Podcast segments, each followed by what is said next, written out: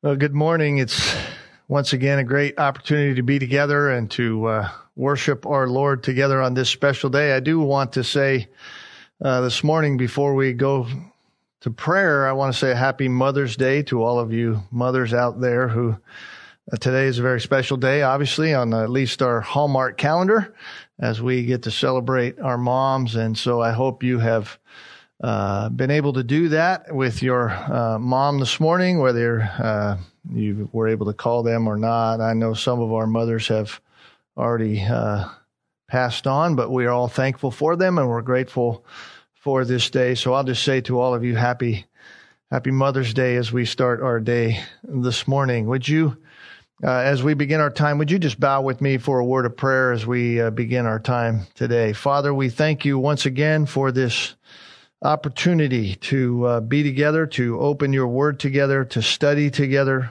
Uh, these are really unprecedented times that we are in. These are awkward times, really, in our for our mental abilities. They're they're just weird, odd ways in which we are being called to live right now by your sovereign hand and your providence.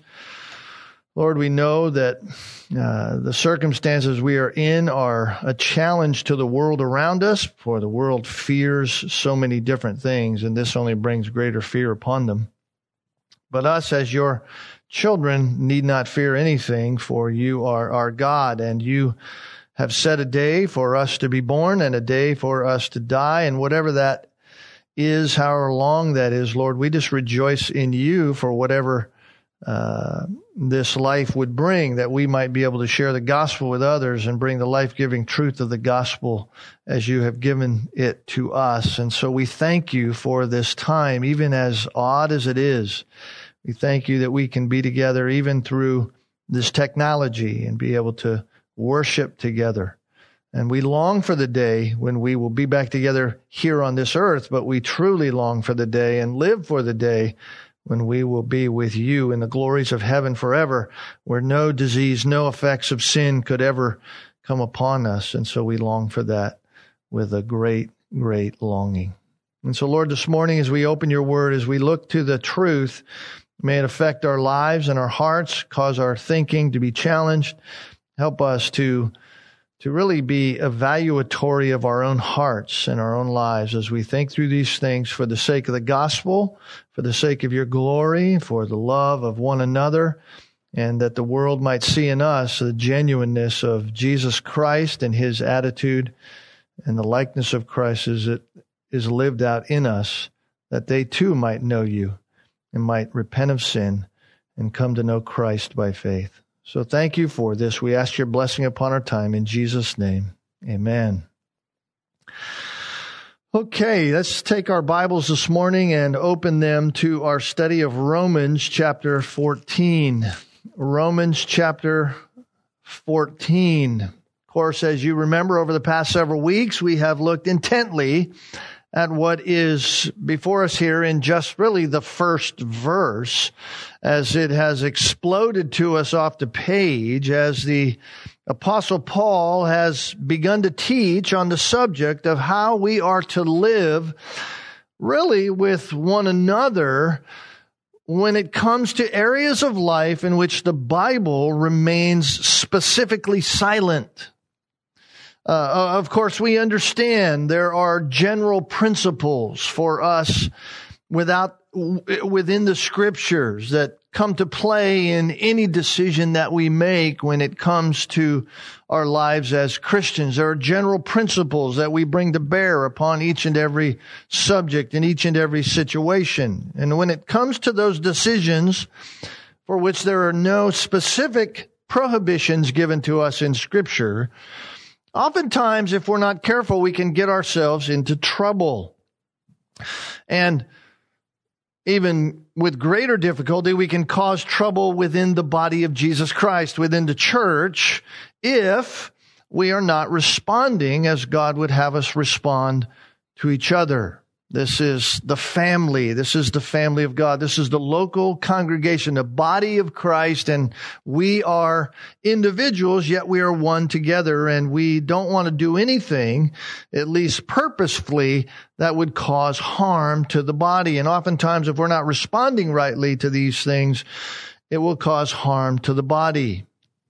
And so this was what was on the apostle Paul's mind as he's dealing with it in chapter 14. These gray areas of life, these activities and decisions that are not necessarily sinful for us to do, but have the potential to be trouble if we are not living as we ought to live. Now, we, we've already been given in verse one the general principle that we should have as a guide for how we are to act with one another in these kinds of things. Uh, uh, verse 1 clearly tells us that we all have a responsibility, a duty, really, to respond rightly to our brothers and sisters in Christ, right? He says, now accept the one who is weak in the faith, but not for the purpose of passing judgment on his opinions. That's the principle. The idea that we all have a responsibility to one another to really guard one another and think about one another and think about the difficulties that others may have with how we live or the difficulties we may be having with how others are living. And so having laid out the principle that Paul uh, is dealing with, he then begins to apply it to the Christians to whom he is writing, the Christians in Rome, regarding this whole question about eating particular foods. This is really what he's addressing here in the following verses. Now, I want to pause for a moment and, and just remind us as we begin and really also caution us not to come to conclusions about gray area issues too quickly. Sometimes that's really the problem in our own heart. We, we jump to conclusions or we, we come to these conclusions about gray areas rather quickly. And I, I truly believe that part of the trouble that takes place within any given congregation throughout evangelicalism Uh, uh, that happens between Christian brother, Christian sister, sister to brother, brother to brother, sister to sister is simply because those who are involved in the matter draw conclusions on the issue and about the person involved in the issue long before they ever should draw a conclusion. For example, we think about it in a practical sense as if it's a law court. You think about a law court even in our day and age.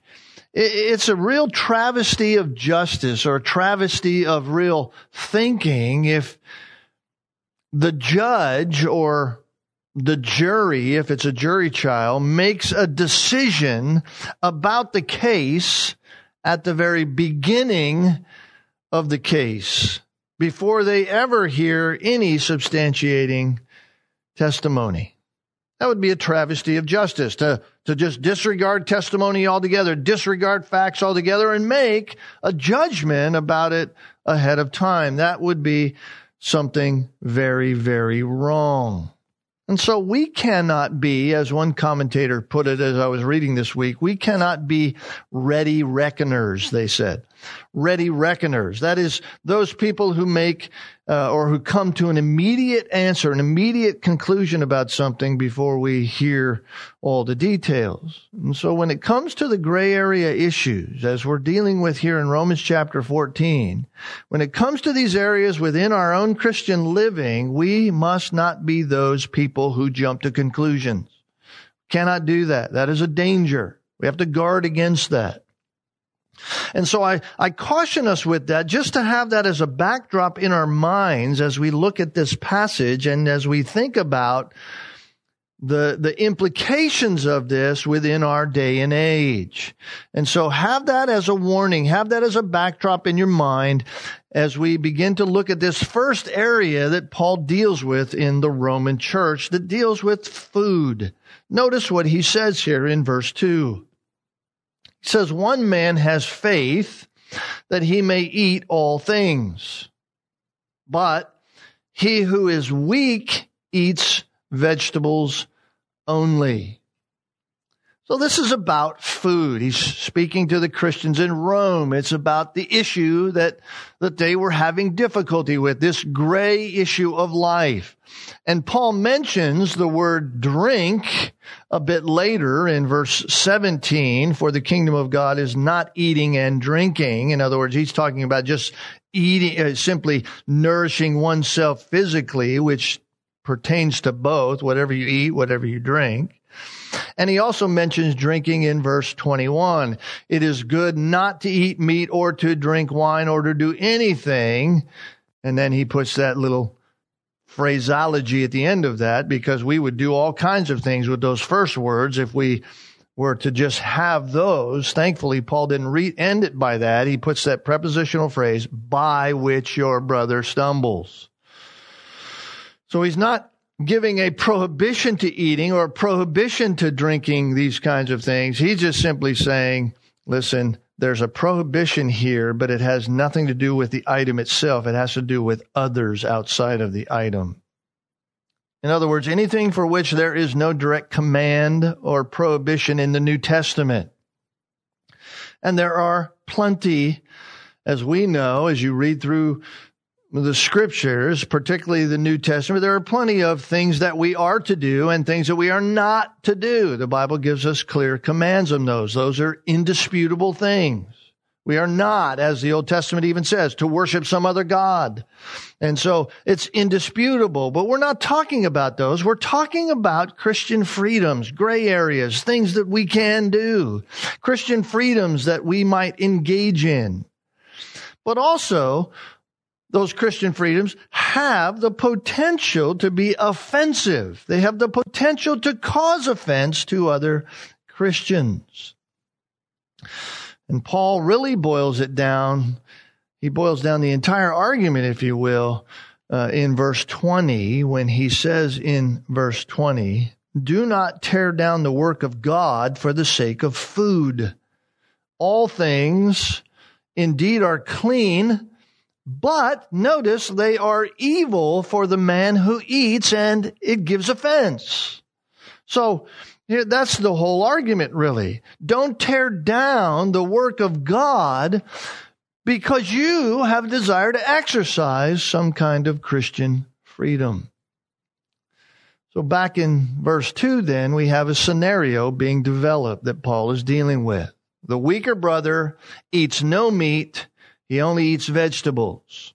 Now, remember, the issue isn't the problem. The issue of whether I eat meat or whether I don't eat meat, that's not the problem. The issue is what happens with us in light of the issue. Doesn't matter what it is. And that's why I'm not getting specific as to what great issues we must deal with or should not deal with. Some have asked me to get specific as I've walked through these, just these couple of verses, and I hesitate to do that because this is what happens when preachers preach. People say, well, the preacher said it's wrong. And so therefore it must be wrong. And I, I, I hesitate to do any of that because the point here is the same with any issue. It doesn't matter what the gray issue is. It's the same. And that's what we need to deal with. We need to deal with how we are to respond when it comes to gray area issues. It doesn't matter what, what specifically that gray area issue is. So what is it that was on the mind of Paul as he was teaching this issue to those who were in Rome, as he was writing to these first century Christians? And, and, remember that Paul is speaking to those who are part of a church. This is for Christians. We've, we've dealt with how to deal with those outside the church in the previous chapter. How to deal with uh, both those in the church and how to have that Christian relationship with those outside the church and particularly in, in, in light of authority over us. We, we've seen what our attitude is to be there. Now we're inside the church. He's dealing with Christians. And so these are Christians in the church. And the church in Rome included both Jews and Gentiles. Jews who had become genuine believers and Gentiles who had also been saved. And so their church is just like our church. There were people who had come from all kinds of different backgrounds who had gotten saved out of different lifestyles. And their Christian lives, just like ours, their Christian lives were affected by what they were prior to their salvation. In other words, you and I, just like them, we all bring past parts of our past life with us when we are brought into the Christian family. You can't escape your history. You can't escape in the sense of your mental understanding and your mental doing of that history. You can put off the deeds of the flesh, but, but you can't escape the remembrance of them, the reminder of them. That's part of the, the reason why we long for heaven so much, so that we can be done away with all of that kind of baggage. So they're just like us. We come with all kinds of things. Christian Jews, had problems with different things than Gentile Christians had problems with. Every Jew was raised to think that certain kinds of foods were specifically prohibited. The ceremonial law of the Old Testament that was steeped and taught to them every day and ingrained into their minds through the teaching of the synagogue was right there. Some foods were never to be eaten. Remember, you saw in Acts, Peter, Peter still had that problem until Acts chapter 10 when God sent the sheet down and said everything is clean. That's why Peter would go then to the Gentiles. Some foods were never to be eaten, the Old Testament ceremonial law had said. Some foods were good, but only on certain special days, certain special feast times. You could have those things. And on those days, no meat was to be eaten. Couldn't have meat at all. And so that was some of the background and the baggage that some Jewish Christians brought. And even though these Jews were now saved by faith in Jesus Christ, that they were free in Christ, they're still being troubled by their failure or by the failure of some people, some Christians among them who who didn't apply certain rules to their lives that they were applying to theirs. But but then on the other side, you had so you had the Jews on one side. Then on the other side, there were those in the church who had been saved out of strictly pagan lifestyles. They weren't under the religious system of the Old Testament at all. They didn't, they didn't have anything to do with the ceremonial law. They were just pagans in their lives. It was their custom to go to pagan temples. It was their custom to participate in the rituals of paganism. They offered meat sacrificed to false gods. After it was sacrificed, guess what they did? They went and that meat was then sold in the public marketplace, like going to the ancient farmer's market and you'd buy the meat from the local guy and that meat came from the, out of the back of the pagan temple that was offered to the sacrifice. And many of the Jews believed that it wasn't right to eat that meat. Why? Because it had been associated with idolatry, been associated with worshiping something that wasn't God at all. And so they were abstaining from meat. And even among, even the Gentile, even among some of the non-Jewish believers, even some of them had varying views on meat offered to idols. Some of them wouldn't eat the meat because they thought that it that if they did eat the meat, then they were in somehow, some way participating in some kind of way with the worship of that idol from which they'd been freed from by way of salvation in Christ. And so, not knowing where that meat might have come from, they just decided not to eat any kind of meat. And so, Paul describes them here as weak who eat vegetables only. Now, the word he uses there in verse 2 is a generic term. The word for vegetables, it's really the word for herbs. And so he's speaking to those who are uh, people who don't eat meat, but not necessarily vegetarians as a group. We hear that term a lot today, vegetarians. Some people are vegetarians for a lot of different various reasons.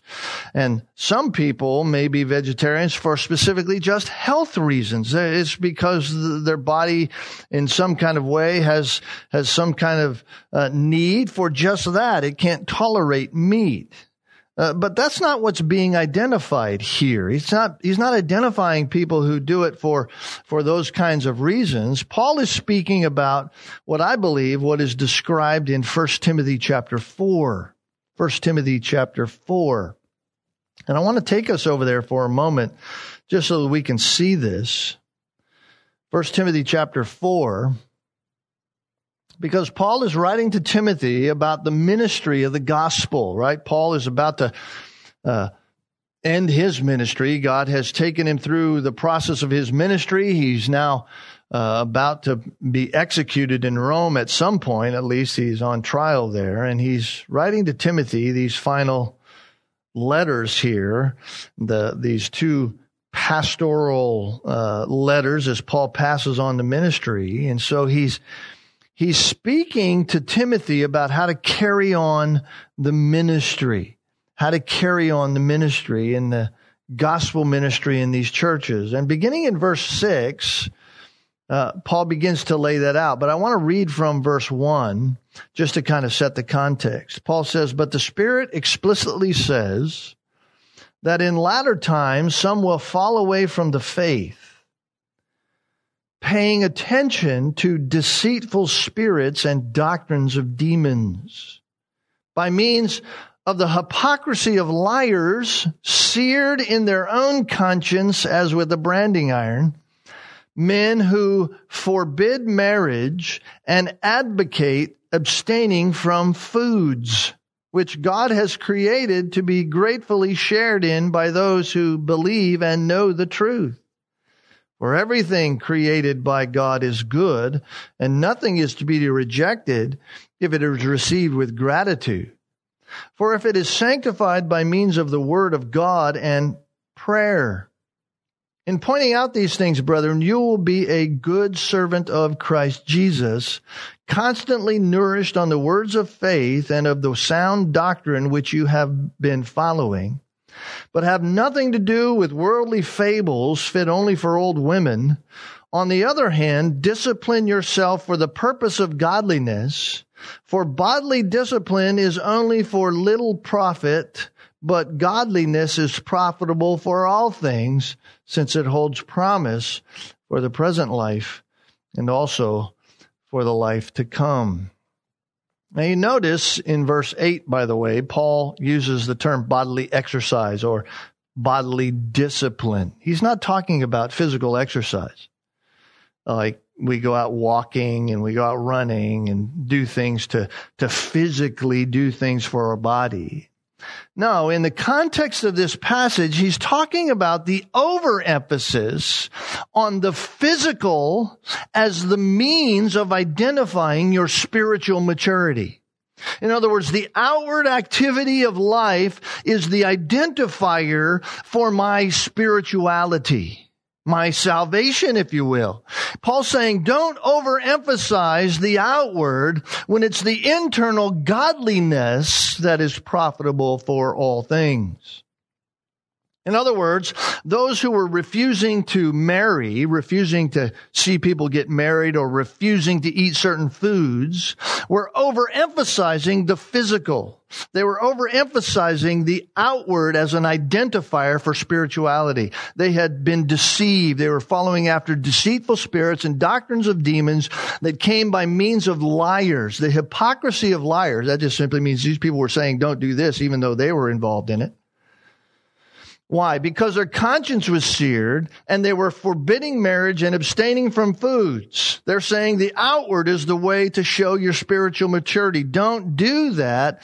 And yet all of that is, all of that is not to be used as a determiner of anything. What's profitable is godliness, internal quality, an internal quality which expresses itself in the outward realities of the character of Jesus Christ. This is what is happening. This is what Paul is dealing with. And so when you hear Paul address back in Romans chapter 14, we can go back there now. When Paul addresses those who eat no meat at all there in Romans 14, he's speaking about doing that as a spiritual identifier. He's not just speaking about somebody who eats only vegetables because of health reasons and they're a vegetarian and he's saying that's wrong. No, he's not saying that. He's saying those who eat like they eat, who do those very kind of things, are abstaining from meat because that is their spiritual identifier. They are identifying themselves as some sense of spirituality by that outward activity. In other words, someone thinking in their heart, I'm spiritually mature because I don't eat meat. Or I'm spiritually mature because I do this or don't do that. So this is where the real problem lies when it comes to the gray areas within the Christian realm, within the Christian community. If we make something obligatory, if we make something an absolute, if we begin to think, and if we even begin to say that someone isn't a Christian unless they do certain things. Someone isn't spiritually mature. Someone isn't spiritually getting it unless they do certain things and do it like we're doing it. Then we are like those that Paul describes in 1 Timothy chapter 4. We're going to be a problem in the church. We're going to have real difficulty when it comes to living with others in the church. So the argument being made here in Romans 14 is that there is a difference between each and every one of us when it comes to living out our Christian faith, living out our understanding of our Christian faith. That doesn't mean that any one of us got it all wired. We're all in a process. We're all growing. We're all being sanctified, but we're all in a different place. Some are strong in their understanding of what salvation means and how they can live in certain areas. And at times, even those who are strong and those who think they're strong are actually weak in their faith in understanding of how we can live. In the situation described here in Romans chapter 14, the strong in the faith understood that eating meat that had been sacrificed to an idol was no issue. Why? Because there really is no such thing as a real false God. False gods are just that. They're false. They're, they're idols. They're not real. There's only one real God. And that's the one who saved us. It's the one we heard all about that in our study of 1 Corinthians chapter 8 when they were doing all kinds of things based upon a spiritual attainment, an obligatory outward act. Since there are no other gods, even pagans go and give offering to the idol. It doesn't do anything to the offering. So the stronger Christian is perfectly okay with eating it. They didn't have any issue. But the weak in the faith Christian didn't eat the meat at all. Say, why? Why? Well, possibly because they had a doubt about the whole issue.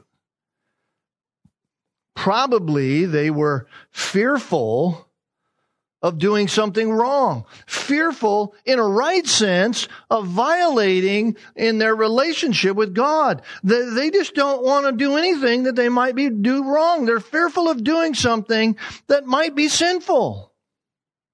And so if they just stay away from all meat, they would never have any problem. You see, if I just, if I just stay away from it altogether, then I know that I'm not going to have any issue with potential sin. And so they become those who only eat vegetables.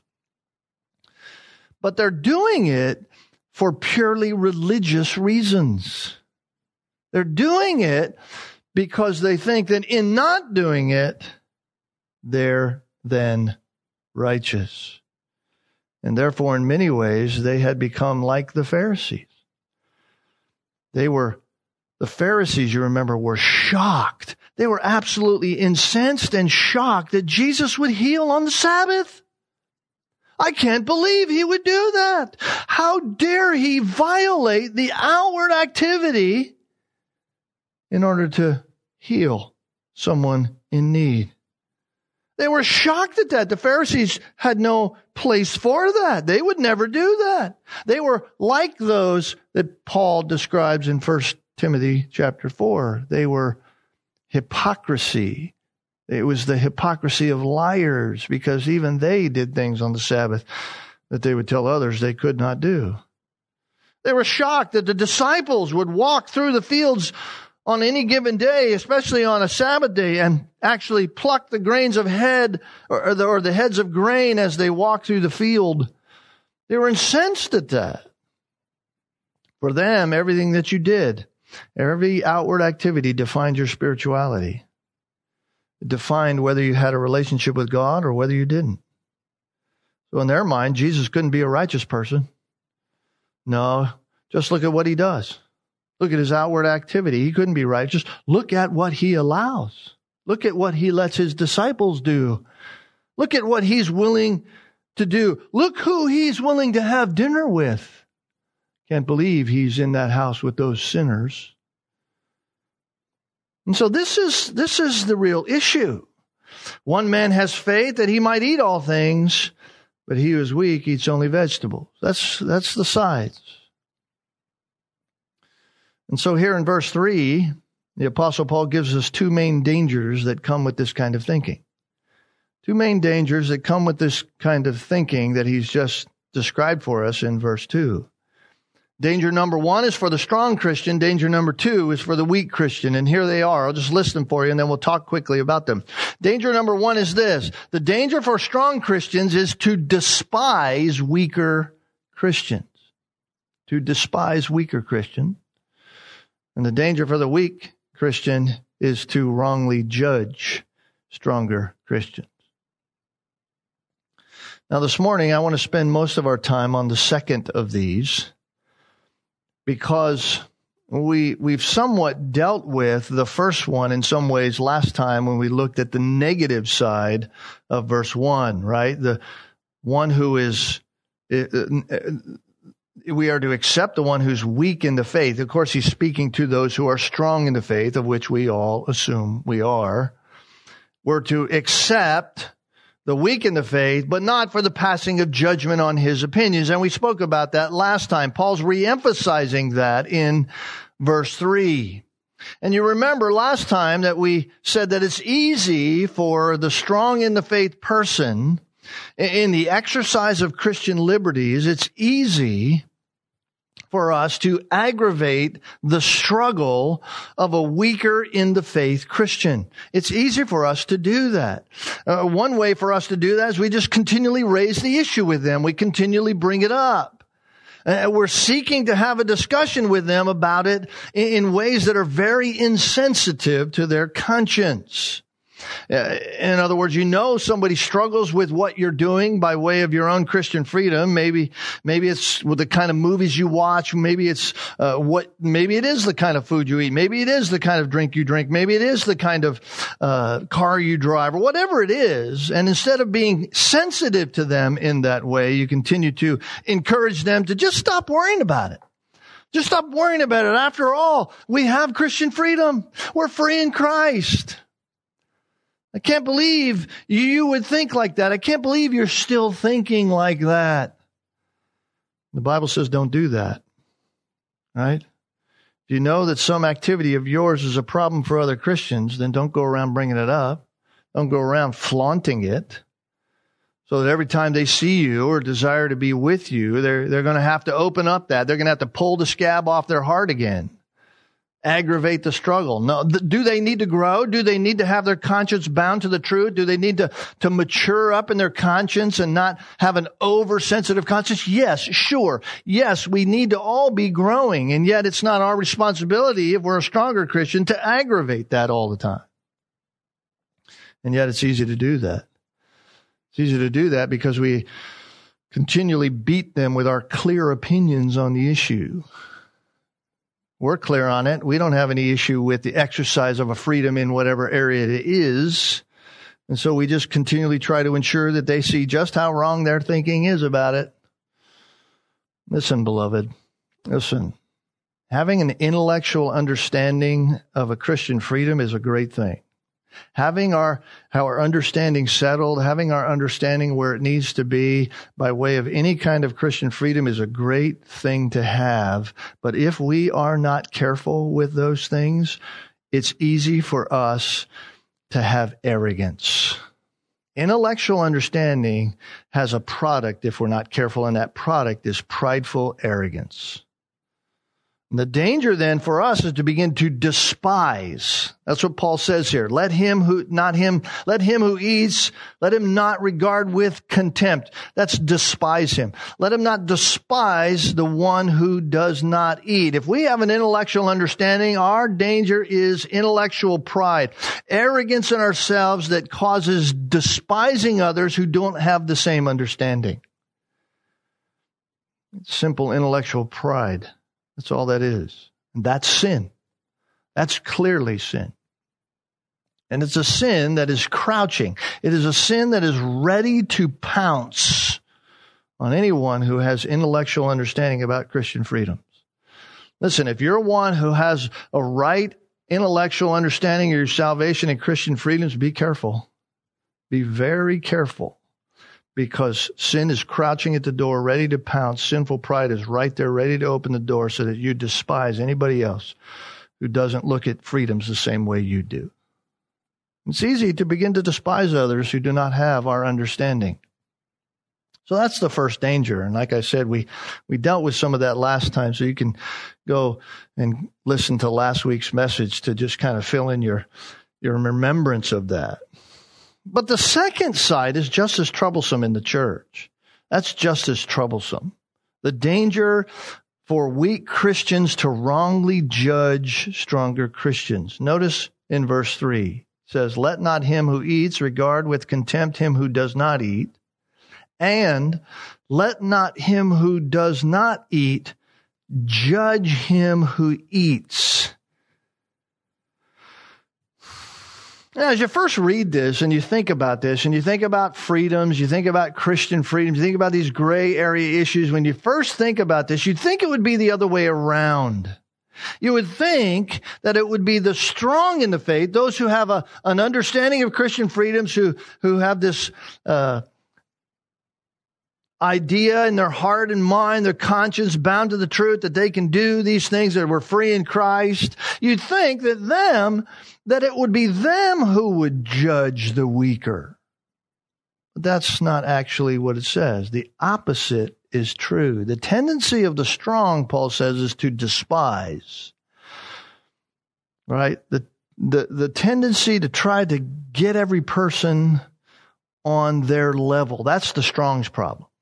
All right, I just want to get them on my level. If I don't get them on my level of understanding, then my freedoms are going to be hindered. I won't be able to exercise the freedoms that I so rightly should have to be able to exercise and freely be able to exercise. Why should I have to go and forego my freedoms for a person who just needs to mature up?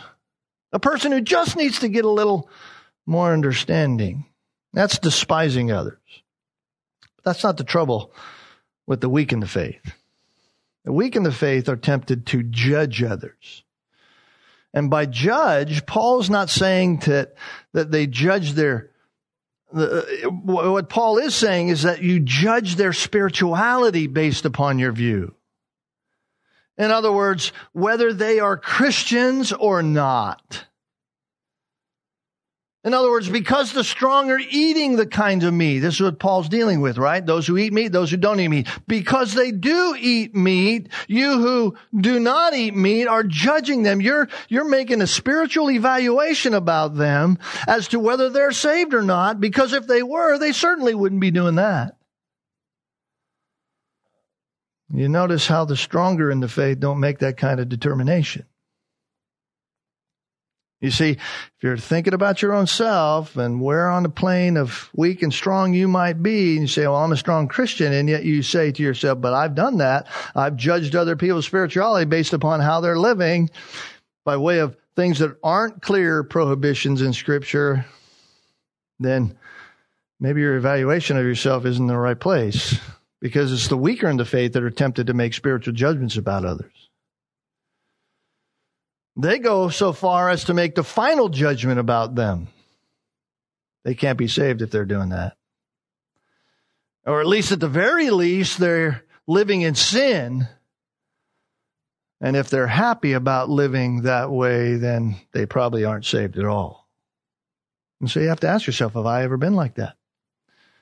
Have I thought like that? About other Christian brothers and sisters. Have you ever made a spiritual determination about the faith of another because they exercise the Christian liberty that you were not comfortable with?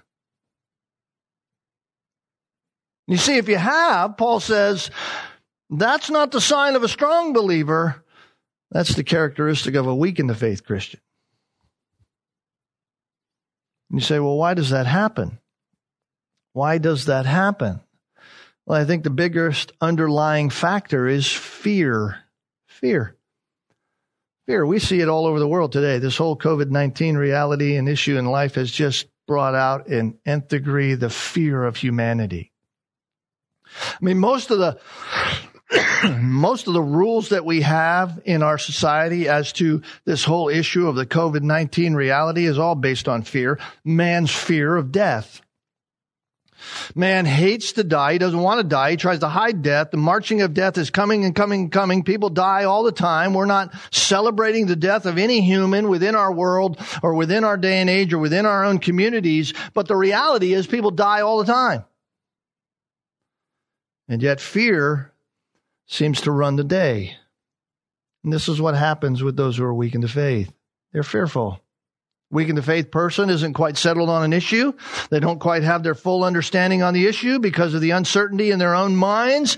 And they want and they need in order to live without anxiety, in order to live without fear. They guard their position to ensure they are living rightly. They guard the little fiefdom that they are in or their little kingdom that they're living in and they guard it with all everything and they don't want to get outside of that. And because their life is controlled by fear, of being wrong, then they create all kinds of rules, all kinds of regulations for their own life. And they ensure to keep anxiousness about being wrong at bay. They ensure they're doing those rules. And since they live by all those rules and regulations for their own life, they begin to impose those on everybody else.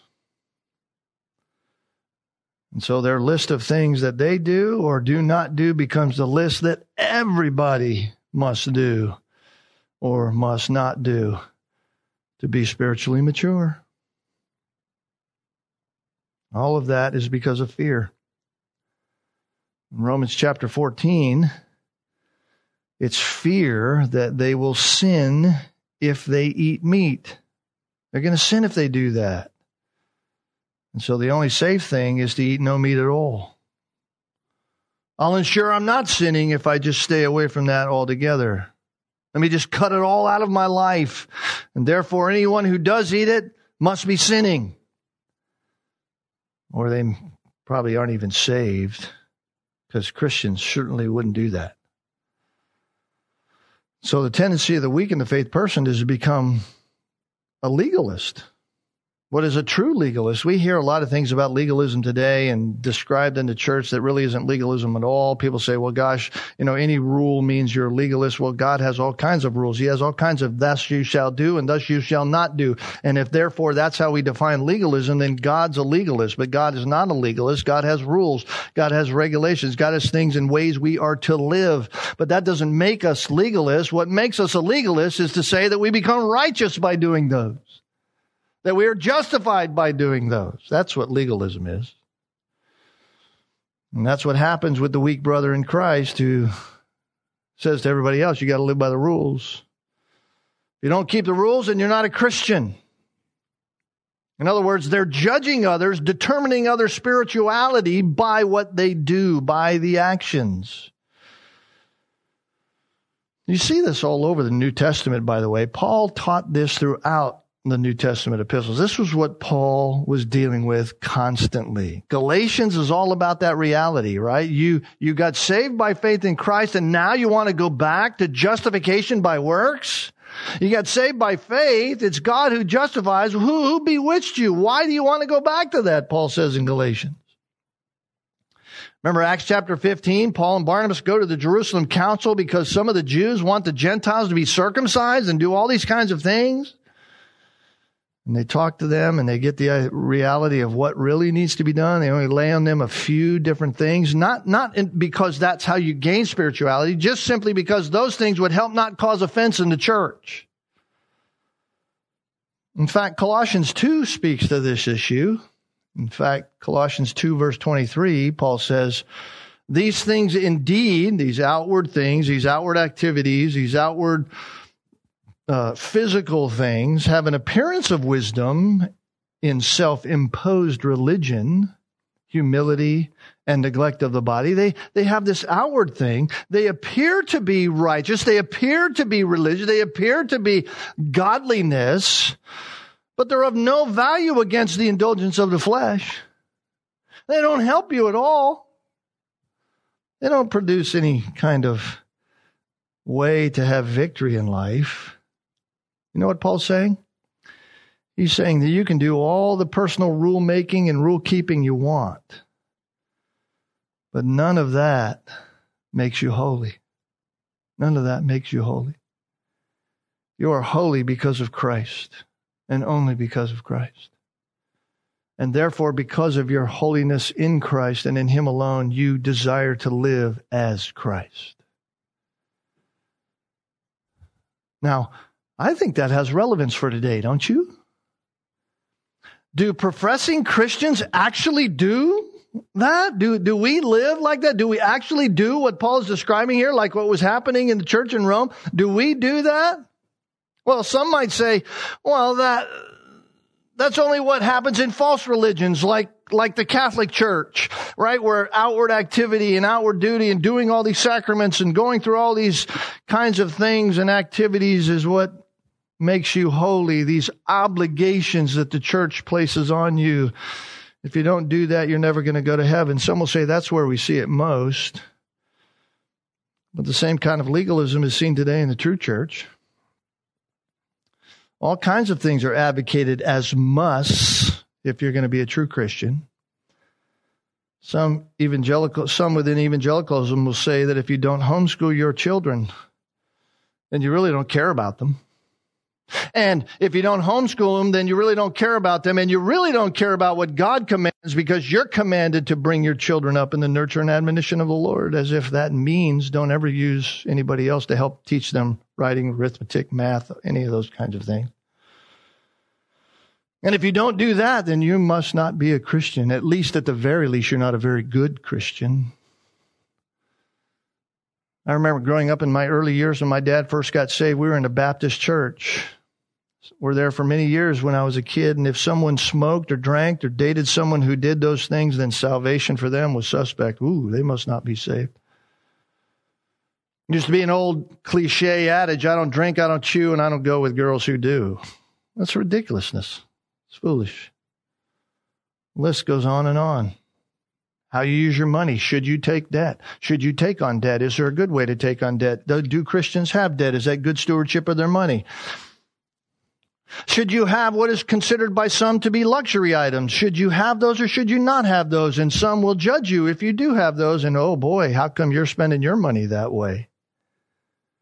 What about taking vaccines? I mean, we hear a lot about vaccines today because of COVID-19 and all this kind of stuff. What if you take vaccines? Should I take vaccines? Should I not have vaccines? What if I do and what if I don't? And is my spirituality judged by that? What about the clothing that I wear?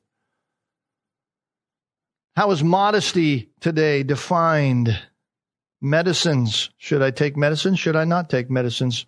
I knew, I knew a person in California years ago when I was out there who who thought insurance was against the word of God because you weren't living by faith. You were trusting in some kind of entity outside of your faith. So, should you take insurance? What about using birth control? What about quiet times in the family? What if you do a quiet time? What if you don't do a quiet time? What is a quiet time? How can we define quiet time? What is that? What about family worship? Do you do family worship? Do you not have family worship? Should we do it in the morning? How about in the evening? When do we do family worship? What about TV, movies, the computer use, all kinds of other things? And the list goes on and on and on and on. So we have to examine ourselves. Are we guilty of a legalistic attitude? Nothing wrong with rules. But are we using those to evaluate another's ultimate spiritual condition? Paul says, don't judge your brother. Why? Why? Notice what he says in verse, the end of verse three and verse four. Don't judge your brother. Let whom who does not eat, not judge him who does. Why? Because God's accepted him. Who are you to judge the servant of another? To his own master he stands or falls, and stand he will, for the Lord is able to make him stand. Don't judge him. Why? Because number one, he's been accepted by God. We saw what that meant. That meant the same thing as in verse one. Now receive or accept the one who is weak in the faith. Have this welcoming attitude just as God has welcomed you. In other words, his Christianity is not determined by outward things. Stop judging your brother. Stop judging your sister because their Christianity isn't determined by those things. It's determined by God. God alone, through Christ, through Christ alone, by faith alone. That's how it's determined. God's accepted him, you accept him. Examine ourselves, right? Don't judge your brother because he's accepted by God, but secondly, because you have no right to judge another man's servant. You have no right to judge another man's servant. Who are you, Paul says in verse 4, to judge the servant of another? In other words, it's like the title of this series that I've been going through over the last few weeks. No one has elevated you to the place of God. No, you have, no one's died. God hasn't died and made you God. You're not their master. So don't make that kind of determination about their life. You're not in a place to do it. God is their master. You don't go into another's house and tell them how to raise their children. This is why we have these discussions when your kids come home and they say, but so and so's family gets to do this. And you say, well, that's fine. They, they can do that. It's their home. They can make those choices. But in our home, we're going to do this. And you ensure that you teach your children not to despise the other family because they, in their Christian freedom, choose to exercise their freedom in a different way. No one's elevated you to the place of God. So don't judge them. Don't judge them. They're not your servant. And then thirdly, because you don't need to worry about them. Don't judge them because you don't need to worry about them. Don't fear for you or fear for them because our standing and their standing in the Lord is based upon Christ alone and not on their actions. See, you can't make a spiritual determination about them, right? To his own master he stands or falls and stand he will. Why? Not because of his actions, not because of what he does or what he does not do, but it's the Lord who's able to make him stand. This is why Paul will say in verse 12, so let each of us know this. Each one of us shall give an account of himself to God. You see, we're not to, we're not to despise, we're not to judge, we're not to do those kinds of things. Why? Because it's God who's our master. It's God who's our judge. Should all of us be growing? Yes. Should all of us face, put ourselves in the book and understand the truths of scripture and apply the general principles to our lives for the sake of all those around us and all those who see us and all those who we live with so that we can encourage and build up the body to a unity of the faith like Ephesians 4 says so that we all come to the place of maturity of the same mind and are heading the same direction for the sake of the gospel? Yes, we all ought to be doing that whether we're strong strong or weak or whatever place on the spectrum we are in, but we cannot be despising and we cannot be judging one another in their spiritual condition based upon the outward activities in the gray areas of life. It's dangerous. It will hurt the church. You say, wow, wow. This week I was studying this and I said, man, I don't know about, I don't know about the people, Lord, but after studying this, I need to inventory my thoughts. I need to think about my own thoughts. I need to think about my own mind. I need to make some mental changes. I need to do some adjusting. I need to go right back to chapter 12, verse 1 and have my mind renewed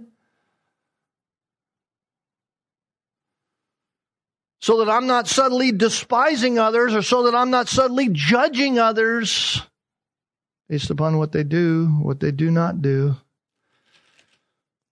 This is where we need to be. This is so rich. So rich. Folks, if we understand our salvation at all, then we understand we did nothing to get ourselves into this.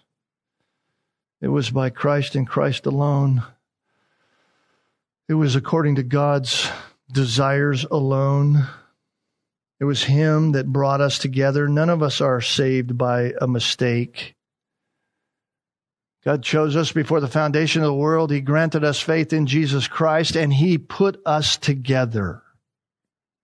All of us from all of our various backgrounds, all of our weirdness of our pre-Christian lives, and we've brought our baggage with us and we need to start to have that thinking and those thoughts whittled away, pushed aside, and think of one another as Christ would think of us.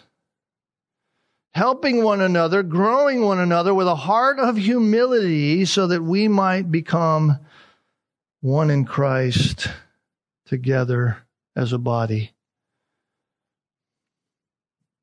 Maybe it's a great thing that God has done this now. So that right now, as we're together but apart, we can inventory our own thoughts and our own minds and think about how we can think differently when God allows us to then come back together.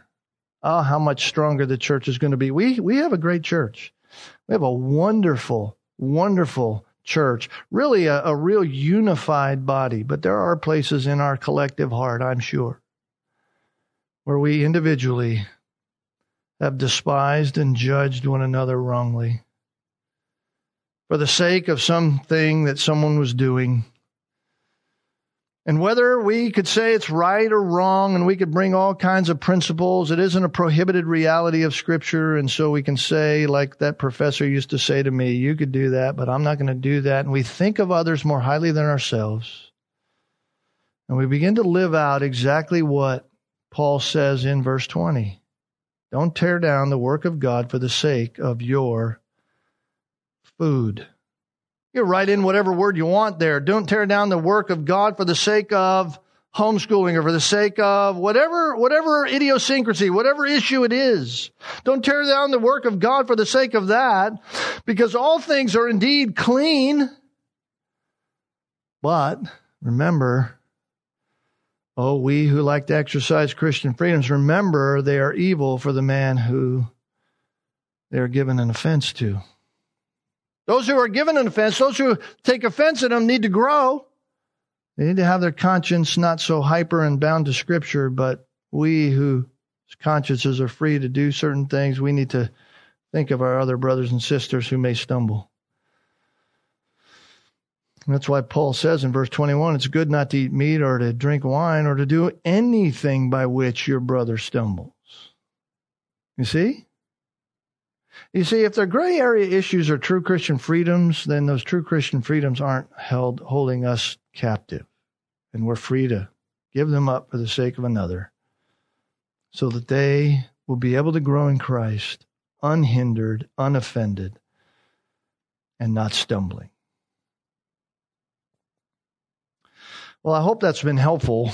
Uh, we're going to get more next time. Paul's transitions to different days beginning in verse 5, and we'll see some of that next time. The same simple principles, but profound realities of how we are to deal with it. We'll move a little more quickly, I think, through those verses, but But you have the idea. You have the idea. We're all different. We all come to this with baggage, and yet we're all to think rightly about one another so that we can have a strong body. Let's not be God in the lives of others for the sake of the gospel. Let's pray together. Father, we thank you for this morning. An opportunity once again to just open your word, to really, really have a, a thoughtful time together thinking through our own heart, the own issues of life, what goes on on any given day in the Christian realm, that we might just learn to be like you. Learn to be like you to one another, to love others as you have loved us, to give of ourselves as we have so freely been given to, to think of others on the basis of what you have done with them, not what they do. We're so grateful that you don't determine our spiritual lives by what we do. Certainly, we know that every deed will be judged, but not for the sake of our own attainment, simply for the reality of knowing whether we've honored you or not. So help us to live for today as if it's the day of your coming. Help us to live with that consciousness in our minds and hearts, not wanting to do anything by which we might shrink back in shame. And help us look to one another, to guard the conscience of one another, to help one another walk circumspectly for the right reasons, not so that we could judge each other's spirituality, but so that we could help one another grow in maturity in the right way. Lord, it's all about the gospel. It's all about your glory. Help us to live in that way, we pray. In Jesus' name, amen.